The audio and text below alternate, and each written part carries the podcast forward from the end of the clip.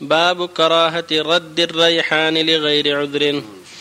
عن أبي هريرة رضي الله عنه قال قال رسول الله صلى الله عليه وسلم: من عرض عليه ريحان فلا يرده فإنه خفيف المحمل طيب الريح. رواه مسلم. وعن أنس بن مالك رضي الله عنه أن النبي صلى الله عليه وسلم كان لا يرد الطيب. رواه البخاري. باب قراءة المدح في الوجه لمن خيف عليه مفسدة من إعجاب ونحوه، وجوازه لمن أمن ذلك في حقه. عن أبي موسى الأشعري رضي الله عنه قال: سمع النبي صلى الله عليه وسلم رجلا يثني على رجل ويطريه في المدحة فقال: أهلكتم أو قطعتم ظهر الرجل. متفق عليه. وعن أبي بكرة رضي الله عنه أن رجلا ذكر عند النبي صلى الله عليه وسلم فأثنى عليه رجل خيرا، فقال النبي صلى الله عليه وسلم: ويحك قطعت عنق صاحبك. يقوله مرارا: إن كان أحدكم مادحا لا محالة فليقل: أحسب كذا وكذا إن كان يرى أنه كذلك، وحسيبه الله ولا يزكى على الله أحد. متفق عليه. وعن همام بن الحارث عن المقداد رضي الله عنه أن رجلا جعل يمدح عثمان رضي الله عنه فعمد المقداد فجثى على ركبتيه فجعل يحثو على وجهه الحصبة، فقال له عثمان: ما شأنك؟ فقال: إن رسول الله صلى الله عليه وسلم قال: إذا رأيتم المداحين فاحثوا في وجوههم التراب. رواه مسلم. وبالله التوفيق. صلى الله وسلم على رسول الله وعلى آله وأصحابه من اهتدى به. أما بعد، فالحديث الأول والثاني استحباب رد الطيب لا عدم رد الطيب، لأنه خشن المحمل طيب الرائحة، ريحان وأنواع الطيب، إذا عرض عليك أخوك طيبا فلا ترده لكونه خشن المحمل طيب الرائحة خفيف المؤونة إلا من عذر شرعي. ولهذا كان النبي لا يرد الطيب عليه الصلاة والسلام، ويقوم من عرض عليه ريحان فلا يرده فإنه طيب الرائحة خفيف المحمل. فإذا عرض أخوك عليك شيء طيب يضع في يدك أو شبه ذلك فلا، أو يبخره. أما إذا كان شيء له قيمة فتقول: لا أقبله بالثمن. كان لا يرد الهدية ويقبلها بالثمن. إذا كان له قيمة تقول: أنا أقبلها لكن بالثمن، إلا إذا كان بينك وبينه صحبات خاصة ما تحتاج فيها للثمن، هذا شيء آخر. والحديث الثالث والرابع والخامس فيما يتعلق بالمدح. المدح خطير جدا، وأن الإنسان في وجهه قد يفضي به إلى العجب، قد يفضي به إلى ما لا تحمد عقباه. فلهذا نهى النبي صلى الله عليه وسلم المدح وقال للصحابة: قطعت عنق صاحبك، ويحك قطعت عنق صاحبك. إذا كان أحدهم لا بد مادحا فليقول: أحسبه كذا، الله حسيبه. لأن الجزم بالمدائح قد يفضي إلى عجب من الممدوح، وقد أيضا يضر الآخرين الذين يعتقدون فيه أنه كما قال هذا المادح. ولكن يقول: أحسبه كذا، إلا إذا كان مما يوثق به وكان مدحه قليلا فلا بأس، مثل ما قال صلى الله عليه وسلم عمر: ما سلكت فجا إلا سلك الشيطان فجا غير فجك.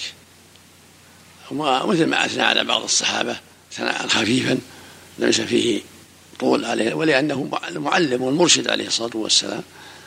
فإذا كان المدح قليلا لا يترتب عليه خطر فلا بأس به. وكما جرى من بين الصحابة رضي الله عنهم وأرضاهم، فالشيء القليل إذا أخشى منه لا بأس، أو كان ميتا الممدوح لا يضر، لما ثبت أنه مر عليه جنازة فأثنى عليها خيرا فقال: وجبت. ثم مر بأخرى فأثنى خيرا فقال: وجبت. ثم مر بأخرى فأثنى عليها شرا قال: وجبت. فسألوه قال: هذه أثنيتم عليها خيرا فوجدت لها الجنة، وهذا أثنيتم عليه شرا فوجدت له النار، أنتم شهداء الله في الأرض. ولم ينكر على من أثنى عليه خيرا لأنه ميت ما يخشى عليه. فإذا قيل الميت إنه رجل صالح وإنه كذا يدعى له ويرجى له الخير. وفق الله جميعا. حديث قول الرسول صلى الله عليه وسلم: نعم الرجل عبد الله لو كان يرفع من إداره. كذلك لما الرجل عبد الله كان يقوم من الليل المدح القليل لا يخشى منه. الله يسلمك.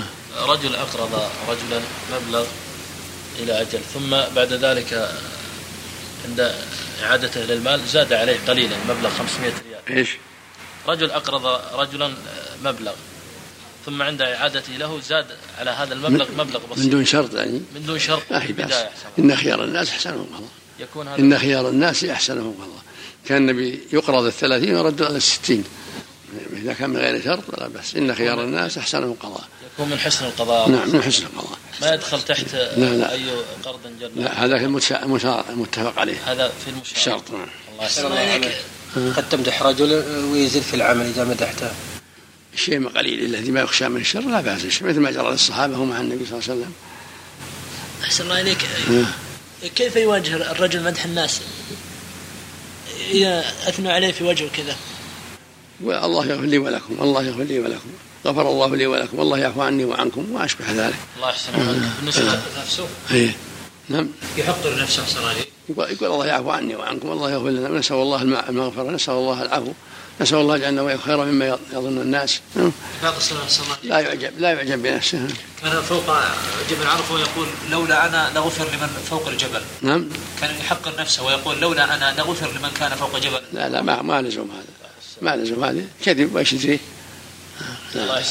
لا بس والله يعفو عنا وعنكم يا أخي لا تمدح وجزاك الله خير ونحوها. الله يسلم عليك يا شيخ. بالنسبة للثناء للتشجيع الشخص الثناء عليه تشجيع مثلا على العمل وكذا إذا كان قليل لا بأس نشوف في مصلحة ولا يخشى من مضرة لا بأس نشوف وعليه يحمل ما جاء عن الصحابة.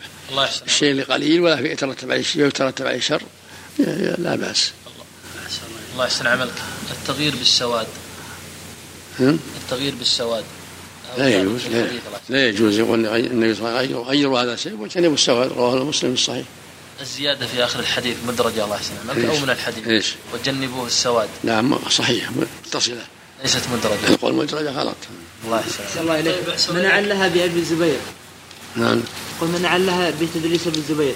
لا غلط حديث متصلة. نعم لو أحسن إليك أثنى على شخص مقصر حتى أنه يعني تغير هذا الشخص لا يحث على النشاط ولا يكذب. الله يحسن يحث على النشاط يقول عليك بالنشاط وعليك كذا يا أخي احتسب كذا جاهد نفسك نحو هذا. أحسن الله عمل. حديث يكون أقوام في آخر الزمان يخربون الحال السواد. حديث يكون لا يعرف الرائحة الجنة. صحيح ابن عباس أيضا نعم لا يعرف الرائحة الجنة. رغب داود والنسائي وسعيد عن ابن عباس.